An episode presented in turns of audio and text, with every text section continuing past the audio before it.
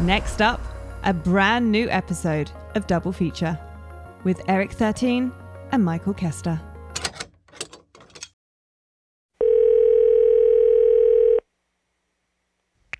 Hello. Well, I've I've hit record on this thing, so that's very exciting. Okay. Maybe Great. just as hit like record a on my end. yeah. oh yeah. what is it like to not have to set anything up? Tell me about this fantasy. Just let me Um, live yeah, in it for a minute. I just walk. I just walk around and wonder if we're. at- I just never know when we're recording. That's really the worst of it. Is I'm never sure when we're on. Oh, just well, that uh, that fucking reminds me. Can I tell you about this week I've had? Yes. Okay, so so I'm at the Brooklyn Horror Film Fest. Mhm. Uh, I'll tell you why in a second, but the thing that that it reminded me of is while I'm there, I thought, oh, you know, it'd be good. We have this this sort of choppy avant-garde uh, podcast now. Why don't I just go talk to random people from the fest, and I'll record Sure. it, and maybe we'll like dice it into an episode. I can make something of it. Or just who knows. So I'm like off in the bushes talking to random filmmakers and stuff, just trying to like ask them weird questions and get it on microphones. Mhm. Um, but then I realized I have to put all that together in a show, and I just keep running out of time. So maybe it'll nothing will ever even come of it.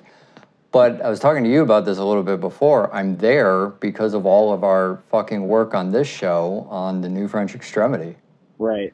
which uh, is just kind of crazy. Super cool. Yeah, we Super cool. Well, we did that. Um, I was gonna say we did that slate of shows, Yep. and uh, they are presenting a new or had I don't know when this airs or what the hell is going on anymore. I think the fest still. I still have two of them to do, but uh, I've been doing Two intros. festivals? No, no, no. I was gonna say I've been doing intros to all these new French extreme movies at the festival. Right. Right. So they're um, they're playing. Let me see if I can remember. They're playing Calvaire, Criminal Lovers, Baise Moi, uh, this film called Fat Girl, which actually we didn't even talk about on the show, and then this this experimental cut of Irreversible, where they reverse Irreversible. Yeah. Right. And I- that sounds. That sounds. I don't even know how I feel about that for a lot of reasons.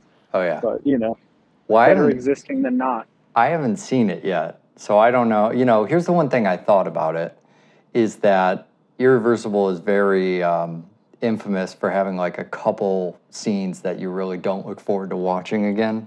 Hmm And I'm kind of wondering if you reverse the movie, if it throws Don't off your rhythm. to watching again. Yeah. Yeah, yeah, well, that too. that too, Hmm. right? Yeah, I don't know, because like it's hard to get fresh eyes on these movies. As a person who yourself has often looked up most fucked up movie lists, that's kind of a one-time, you know, experience. Oh, yeah. Well, that's that's sort of one of the things that goes into. I mean, even the ones we're talking about today, there's like this.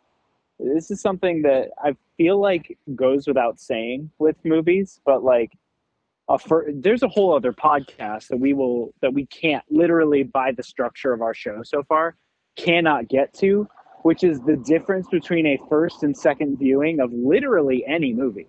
Yeah. Um, and I think when we're talking about fucked up movies, especially like within the New French Extreme, those are the movies where the first watch and the second watch are two vastly different experiences. And to have a second watch requires a very specific type of viewer Oh yeah. uh, for a lot of yeah. It requires uh, somebody to get you to do an intro at a fest. I think that's how Right. Right. I, Yeah. I. I don't know how many times this year I can watch Criminal Lovers. You know, hmm three is the answer, I guess. So far. Yeah, so I was uh, calling you to see if you had seen either Stars at Noon or Both Sides of the Blade. Yeah, I actually I watched both of those, which is great because uh, it's funny. So um, that's Claire Denis, uh, who who did. Uh, we didn't cover. We, did we cover Trouble Every Day? We didn't cover it during New French Extreme. No, we covered it um, prior to that. And Yeah, I think that's but, her uh, only film that we have covered. but yeah, so she, I, I, I actually thought it was super odd. So I hadn't seen, I'd, I'd heard about both sides of the blade because of the cast. It's like one of those movies where you read who the two main characters are and you're like together in a whole movie. Um, and, but I, I had heard about it, but like, um, uh, the other one just came out, like just, just came out. And I saw that it was Claire Denis and I was like, wait, didn't both sides of the blade come out recently? And once I realized she put out two movies in 2022, like King Gizzard and the Lizard Wizard style, I'm like, wait, hold on. I didn't. I, you just don't think of Claire Denis as like a line him up and knock him down director. You know, Yeah. it's like it's like it'd be like finding out. It's like, oh shit, Kubrick's putting out another movie this year. Yeah. That's crazy. Oh man, another another uh, another two Tarantinos in one year. Aren't we lucky? Two Tarantinos in one year. What a crazy, what a crazy earth that would be. You mean two Tarantinos in one decade? Right. Um, but yeah, no, I, I watched I watched them both uh, out of out of curiosity of of you know there's something there's something really interesting about a director who churns out output that quick. Um, we cover those filmmakers a lot uh, when we talk about. I hope all this San Francisco traffic feels authentic. Uh, Yeah, by yeah. the way. Great. Again, I'm Um, still not sure this is even recording, so Perfect. that's good. Um, so uh, the um, the thing that's that we've covered on the show a lot is a lot of times we talk about um, we talk about these uh, exploitation directors who are churning out essentially just like content for the sake of dollar dollar dollar right and that that's easy that's run and gun that's roger corman 101 you know oh shit we still have the set for two more days let's shoot a whole other movie but uh, there's something really interesting artistically about an auteur like Claire Denis doing two movies in one year, or two movies even. You know, these weren't necessarily filmed in the same year. They certainly weren't both filmed in 2022. But you kind of like get into the headspace and like the the motif of somebody like this.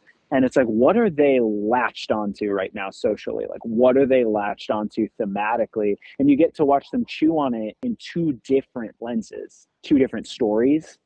And it's sort of interesting because like it's liter in in some ways it feels like it is an absolute perfect experiment to what we always do with double feature which is like okay so you have two different things but what do they have in common? But it adds this layer of fascination to me when it's the same filmmaker. And you get to see the same person put out two movies you put those two things next to each other and then it's really process of elimination. It's like okay well what are the clear what's the claire denis of it all now that i have a better scope? We can eliminate that and then we can really chew on what the dynamic differences and thematic like coincidences and sames are Yeah, do you is there is there one of these you want to do before the other? i mean i watched i watched both sides first Here, Um, give me a second. Out of out of just fear and terror, I'm gonna plug in a device here just to to uh, hijack some more audio in case a thing doesn't work. Give me a second. All right, so I still got a level here. I still got a level up here. You say something. uh, do you have a level for me as we talk about claire denis Okay. You know, it's- it's- It- what you don't hear no level No, I think everything's fine. Okay. I'm just suspicious. I'm I'm frightened of trying new things on the fly. That's part of this whole format is I need to loosen myself up from my Yeah. fear of of changing things. So I um I have no problem. I have absolutely no problem whatsoever saying Claire Denis, but like it's nails on a chalkboard to say Denis Villeneuve, and it's literally the same word. Well, you know, that's uh it's how you learn French is one word at a time. So Yeah. Well, my word is Denis. good. I'm glad. I'm glad you at least picked uh picked a relevant one. You can use it in at least two possible ways. I had seen a couple of hers prior. I'd seen uh, Beau Travail, Trouble Every Day, obviously, we did on the show. Yeah. Um, Let the Sun Shine In, which Uh-huh. um, also had uh, yeah. Juliette Binoche. Juliette Yeah, Yeah. and then um, what was the Huppert one? Don't even get me started on Huppert film. Oh, White Material. Okay. And I think, and U.S. Go Home. That was the other one. I knew there was another one. Uh, and yeah, I mean, I have to say, I feel like the two from this year, the thing that stands out to me about them, and I can't really run this experiment in the past, is like they feel very of this year. Sure. And I mean, I guess if um, if we're going to start with uh, both sides of the blade, you know, there are there is substantive um, stuff to the. Well, yeah. Let's okay. So let's pause the the sort of like uh, of this year element of it. Yeah. But I do want to Yeah, talk yeah, to you about that. But you know, while we're talking about the Denis stuff, the thing that stands out to me about both sides of the blade, where I do see the the kind of comparison to her other work, is the fucking intensity with which, you know, this is a story about a love triangle, It's crazy. It's, and it's, just yeah. as intense as humanly possible. Oh my god! It's I mean that's that's that's actually that's like my biggest takeaway. It's like my biggest takeaway. My favorite thing about this movie is, and we talk about this a lot on the show. Um, but my biggest takeaway. Hold on, let me. Just a motorcycle. Um, Yeah, just ride your motorcycle over here. Tell me about it. my biggest takeaway is that you know it's one of those things where someone's like oh what's both sides of the blade about and you're like oh it's like this couple who's been married for a very long time and then like her ex comes back into the picture and like it's like tough for them Yeah, it's That's weird, the- right? that's the plot uh, and then you kind of go also there's a score that thinks literally someone is going to be murdered in every scene um, Oh my god, you're you're right. The score is intense too. it's crazy I was just gonna chalk it up to like the acting and sort of the. Sure. I um, mean, absolutely. The the gravitas of the two leads is insane. I mean, just based on just the acting alone. But I noticed for me the thing the thing that and maybe it's different for me than you because your your your journey into the French language is actually substantial compared to mine. And uh, there were moments where the score would come in, and I'm like, "Wait, did I miss something? Like, did was there like a plot point revealed that like maybe they forgot to subtitle because they'd just be like, "Oh yeah, you know, it's my uh, I I spoke with uh, spoke with Francois today, and he uh he offered me a job," and the score's like, "He offered him a job," and I'm like, "What Yeah. the fuck?" Well, here's a word I don't know if we've ever used on the show before, but uh, melodrama. Both Right. of these movies, both of these Yeah. movies, yeah, Yeah, Um, and so it, it has this like operatic level of just going for it. And I thought about it, you know, it, it's like, okay, so this isn't something I've never seen in a movie, but Mhm. I actually think what makes it feel so like like you have to recalibrate to adjust to their level of like how much this matters. Mhm. Uh, I think the thing that causes that, or a component of it at least, is the age. Because Yeah. if these characters were, you know, 17, 21, right. like it would be, I actually think with, with each year it gets weirder and weirder from there. But it's, um, I don't want to use the phrase, but look, it's like young love, right? Mhm. it's like the kind of uh, intensity that you have when there's still mad amounts of chemistry at war in your body telling Sure. you that this Yeah. is like the most important fucking thing Right. that could ever happen. Yeah, And so to to you know, for so many people that wears off more and more as they get older, and to see two people, um, especially Juliette's character, you know, like she she is in fucking hysterics right. Over each and every little development. Hmm and uh, and the stakes are like they're kind of they feel world ending. Beyond even life ending they it's like at the mere thought the first time she sees francois she stares at him and the way that scene plays out is like she does like a quintuple take Yeah. you know she like looks at him and then stares at him and then like is it really him and then Yeah. walks a little and stops at like the guard and goes wait is it is it really him Right. and then still turns over her shoulder when she goes in and very next fucking scene we see her i think it's the very next scene but we see her just like break down calling out his name in just total agony Mhm. just uh at the mere thought of him, screaming like her family was just burned alive. You know, or and that he was the one that did it. Like Mhm. that that's the thing, right? Is like that those are the moments in the movie that I think are so it's so unique to definitely French cinema, but def you know, it feels really unique compared to most of the movies you see. But like the movie, the the you mentioned it, it's right. The melodrama that plays out, it's like the movie is showing you the gravity and pain of these characters and it's portraying that, not reality. Period. Yeah, like because once again like the way she acts when she sees francois it's like she thought her brother had been murdered when he was 12 and there he is in her front yard. Right, yeah, and, and then like if you were to like walk up to her and be like so is that your like long lost brother? And she's like it's my ex and it's like oh did, did he die or disappear no no i just haven't seen him in a little while yeah, yeah. It's- yeah, it's it's funny when you say that. It's almost uh, like there. You could look at it as like a, a surrealist film.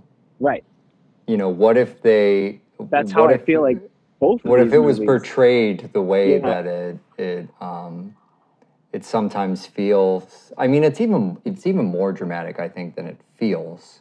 You know, Mm-hmm. to have that much pain over someone is. Um, it's like how would you go about your day-to-day life in the decade leading up to that you know Mhm. if it was really so intensely triggering but it made me think about uh, being a lot younger and just like the relationships i got caught up in that were the most um, you know like chaotic intense terrible for you you know like those Yeah. kind of uh, consuming things. And now I watch it and it's so weird, like trying to fucking schedule our show and go to fests and I'm exhausted and I have all this stuff to do.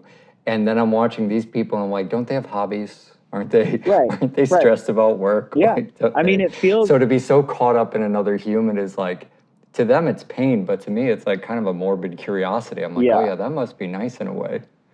Well, there's so it. I didn't necessarily clock it when I was watching both sides of the blade, but um, retroactively it applied because I feel like I was watching. Um, I was watching the other movie that we're talking about, and uh, I there was like this very Lynchian moment, and then I kind of like thought about. It, I'm like, these are kind of very like Lynchian movies in a way, you know, like there's like there's like a wild at heartness about the the sort of like um yeah surreal surrealness or the bizarreness of the romance.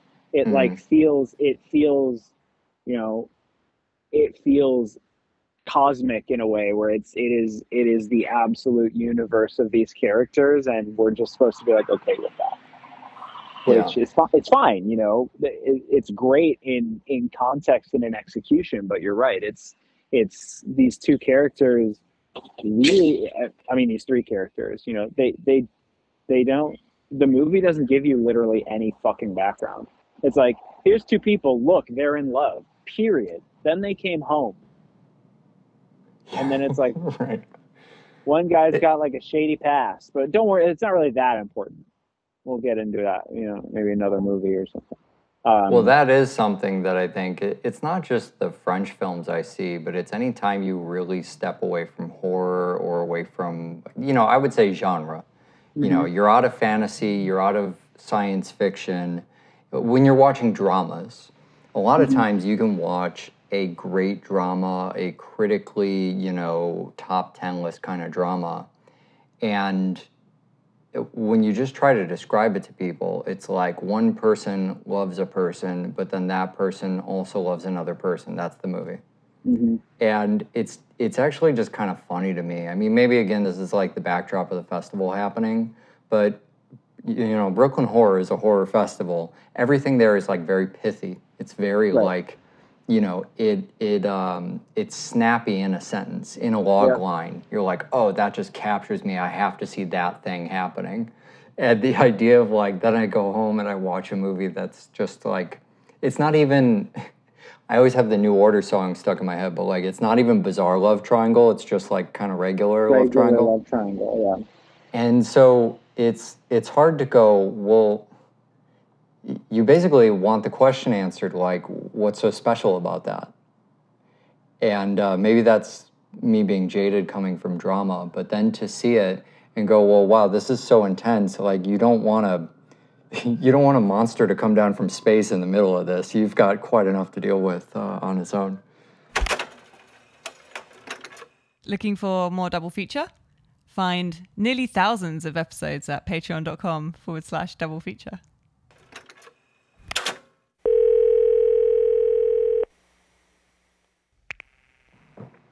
Okay, so uh, we have this other movie, Stars at Noon, and I Yeah. I cut us off on talking about this before, but it is a very uh, actually takes place in the year we live kind of movie. Yeah. Yeah. And I know this has been something since the beginning of us doing these phone calls that you've wanted to talk about. You've been watching a lot of 2022 movies. Yeah. And, Yeah, yeah, yeah. you know, no matter how many times I asked you about this, it's still a curiosity to me. So I guess I'm just going to like continually try to unpack it. Yeah. So I mean, as as we're in the in the back, we're in the back back half of 2022, and it's super weird. I don't know why I'm so hung up on it, but at the beginning of this year, I watched blockbuster movies that because you know that's what happens when the the way the way the cinematic schedule annually rolls out is the first half of the year are all the like asses in seats blockbusters. Then the summertime are like the asses in seats blockbusters that like younger people want to see. And then the last part of the year is like all the movies that have already won all the real awards but are like gearing up for the fake ones. Yeah. and um and I'm not uh, looking forward to that part of the year, by the way. The part We where suddenly all these gigantic movies just appear out of nowhere that I didn't even know Yeah. were coming, and then it's like Yeah. your watch list is suddenly like 40 movies behind for no reason. I mean, we are. I can tell you right now. So in the na- not that we're covering these. Don't panic, anybody listening or you. Uh, but I I have within this week seen uh, Triangle of Sadness, um, Banshees of Inisherin, and the the new Park Chan Wook movie, whose name now escapes me because it's like a very plain name. Uh, but all three of those basically just like showed up, and I'm like, fucking what? That's like out. oh, is that decision to leave? decision to leave? Thank you. Oh yeah, my god, we have to do that on the show. yeah. So um, anyway, that all just like came out, and those movies like all respectively won in like hella festivals and shit. Yeah. But so I watched the Batman in like February, whenever that came out, and I'm like, fuck, this is like good, good. Like, like, pu- like a movie so good that it, like, I didn't realize that I had been giving, I've been forgiving lesser films for coming out during the pandemic. That was my realization. That is the that is the crux of all of this. Is is we did that Emma and the Hunt show when the pandemic first hit, and we didn't realize that that was the last time we were going to see two movies that were like that didn't realize there was going to be a pandemic. And then we went through 2 years of cinema where all the movies I was like, yeah, I mean it's pretty good for a COVID movie. uh, You know what I mean? Uh, pretty good for you know having to deal with this budget constraint or this actor getting sick and quitting or having to deal with all of the you know the the the absolute downfall of cinema. It's pretty good, you know, despite that. And then the Batman comes out and basically goes, movies can still exist. And I'm like, fuck, you're right. And then Top Gun came out and said movies can still exist. And I'm like, fuck, now I'm pissed because the two best movies I've seen in the last three years are Top Gun and Batman.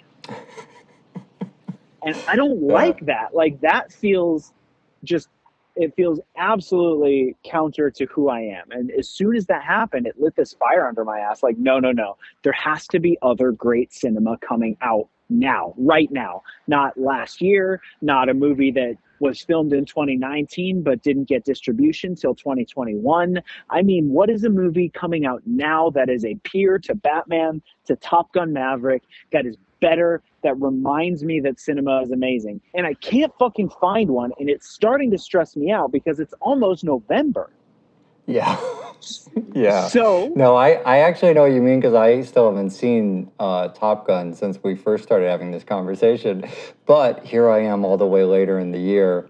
And uh, while I'm kind of bewildered with myself, I even watched Batman because, Yeah. you know, that's a, Sure. a little uncharacteristic these days. absolutely. Something about the Nirvana just kind of like, I was like, this might be really good.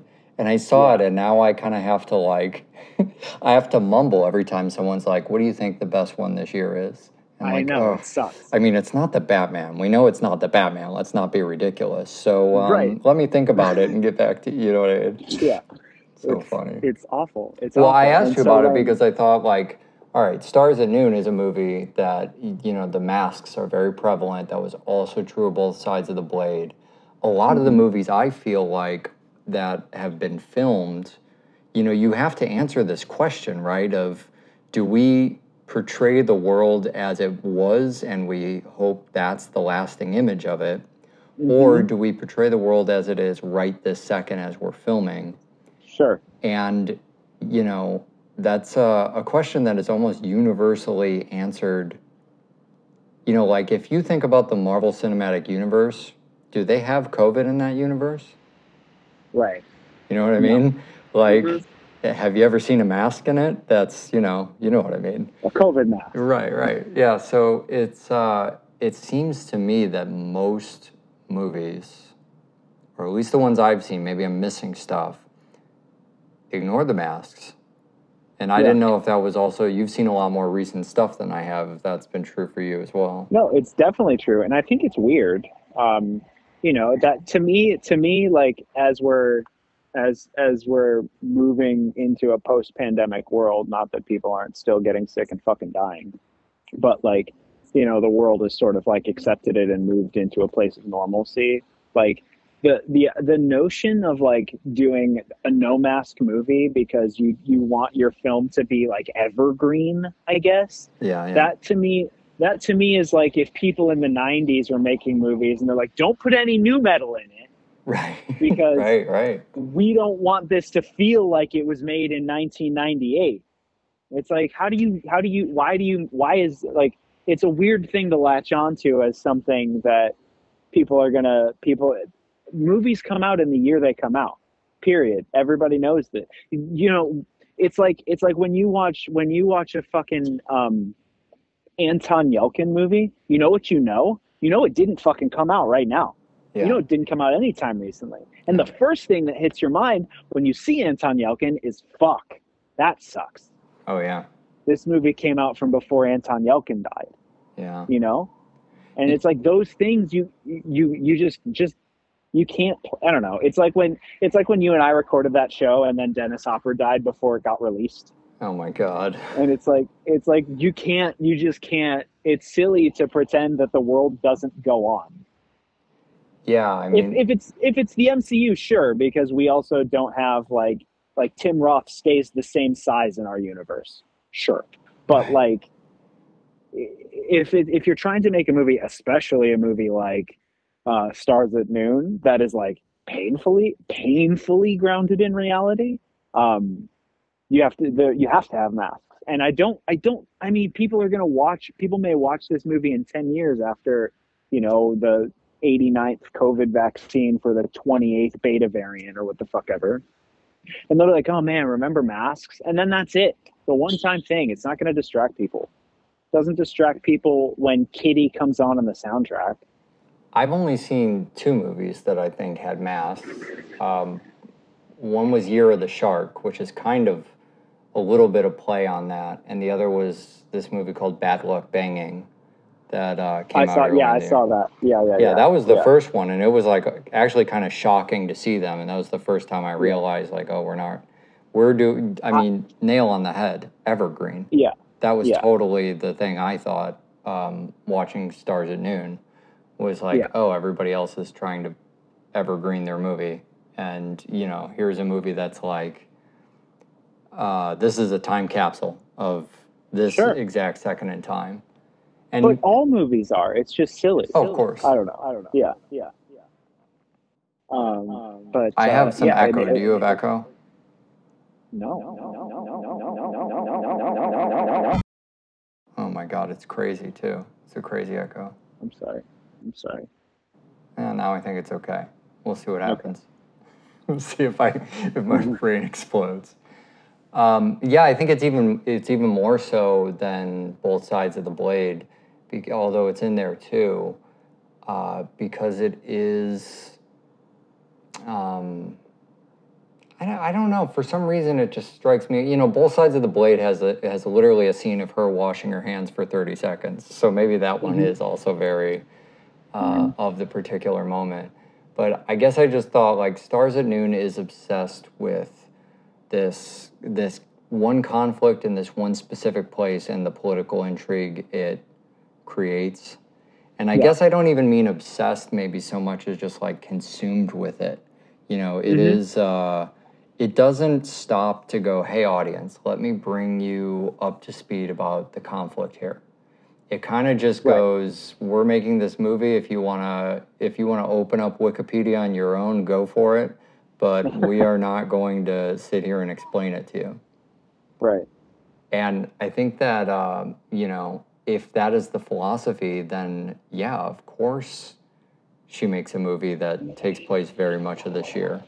But, you know, Right. there is, in, in doing that, I mean, I'm not really sure we're going to want the evergreen movies.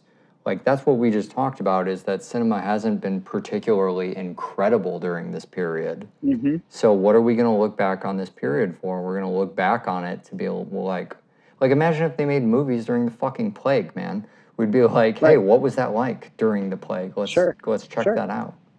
Yeah, I mean it's it's like when a it's like when a movie when a movie has an establishing shot with the World Trade Center. Yeah, You know, it's it's just those the that's just a, it's like oh and it doesn't make you go like oh man that was a that was a terrible day in American history. You just go oh, oh yeah, weird cool okay that's it. All right. Out I mean, of sheer out of sheer terror over your echo, I'm going to restart this really quick. So give me a second. I'll call you back.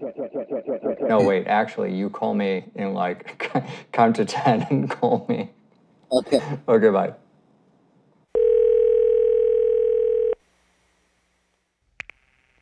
I don't. I don't want to live in fear. You know. Yeah, I mean I understand. I also think this movie creates intrigue through my own ignorance because I feel like it takes me a while to like she's talking about the money and it takes me like a good hour when she's talking about exchanging the money to figure out like what the fuck she's talking about. hmm And it's not until she goes to the guy and is trying to exchange it for the dollar I'm like, "Oh, this um what's it called? Fucking uh like Cordobas or something?" Uh, yeah, Cordobas or yeah, I think it was Cordobas. I am yeah. so embarrassing myself right now. It's but okay. it's just, yeah. So she keeps going, yeah, Yeah. the the Cordobas, the Cordobas. I can't even say it, and and I, the, I'm just like, what is that? Should I know what that Mhm. yeah. And You're like, is this oh, it's- fucking suddenly Fifth Element? Like, is that? right, right. She's gonna walk into a temple at some point, and like Yeah. a magical relic is gonna appear. yeah, and uh, and I guess you know, I mean, I don't, I don't know that this is a my own ignorance is a universal experience, but I guess just to say that not knowing even um, basic elements of the actual planet we live on, this connects me actually back to the the stuff from both sides of the blade, where yeah, you know, we talk so much about fantasy, we talk so much about genre, and it turns out real life still has entire countries that I don't even know are on the map. Right. And in this in Right. this movie, you know, entire monetary systems I don't know exist with conflicts between factions that I didn't know were in conflict. And you know, I guess you know like some some shady oil stuff is going on in the world. You know there's um, consultants and they make too much money to just be the worst people on earth Yeah, but to really see that okay so we have this backdrop of this happening you know today and if you were going to make a movie that was modern and about covid and about people getting back to their life Yeah. it wouldn't necessarily look like this but this kind of just made me feel more like oh yeah everything's getting back to business as usual including you know the the united states intervention into other countries and you know consultants doing what they do and that's kind of the story to me, right? Because it's also Yeah. Margaret Qualley's character like trying to live her life. Well, that's the thing. So what you're saying, I think, is actually an intentional. It's an intentional facet of the film because if this movie was supposed to be more more built around a conflict that the audience was like very abreast of, the main characters wouldn't be the only white people in town. hmm Um, you know what I mean? It's like the only American person before Benny Safdie shows up, and uh, and then a, an Englishman, and so um, she's already very, very much the fish out of water.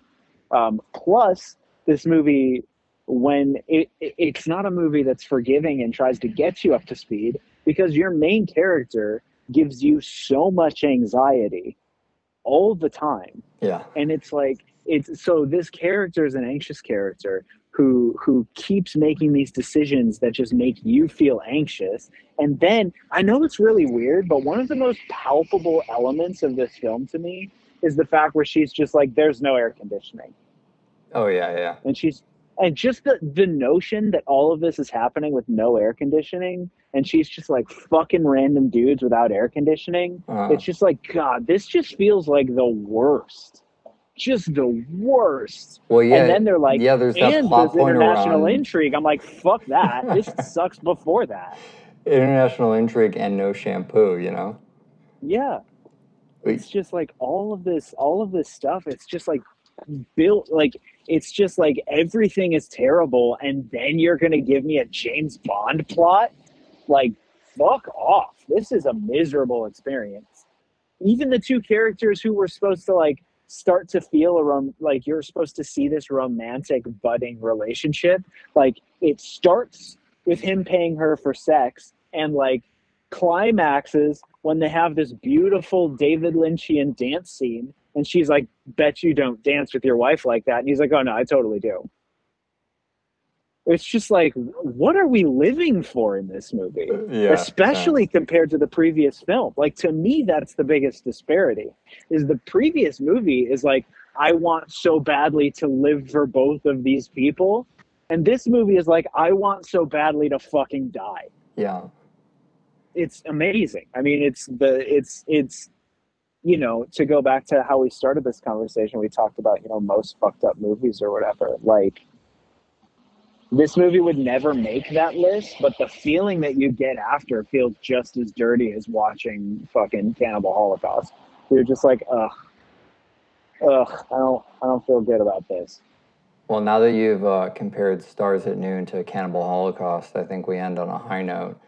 Um, Yeah. I have uh, so enjoyed this conversation. I hope it actually recorded. So, me too oh we got a little score playing us off this woman's riding by on a bicycle with a giant fucking speaker hey, hey, lady, no copyright infringement. I don't want a, a, a fucking DCMA strike over here. Jesus, Oh people are so God. inconsiderate. god damn All right, I have to get out of here. I'll talk to you later. Yeah, have fun at the fest. Okay, bye. Bye. This show is brought to you by the Double Feature executive producers. Arnold Bath would thank the executive producers from The Patreon, Tom Lindedker, Rose Mahler, Henrik Dinder, Ben Ecker, Charles Crawford, Jeremy. So if you like the show, if you like the show, help to keep it on the air by going to patreon.com forward slash double feature. Only if you like the show. If you don't like the show, I guess don't go there, but you also could.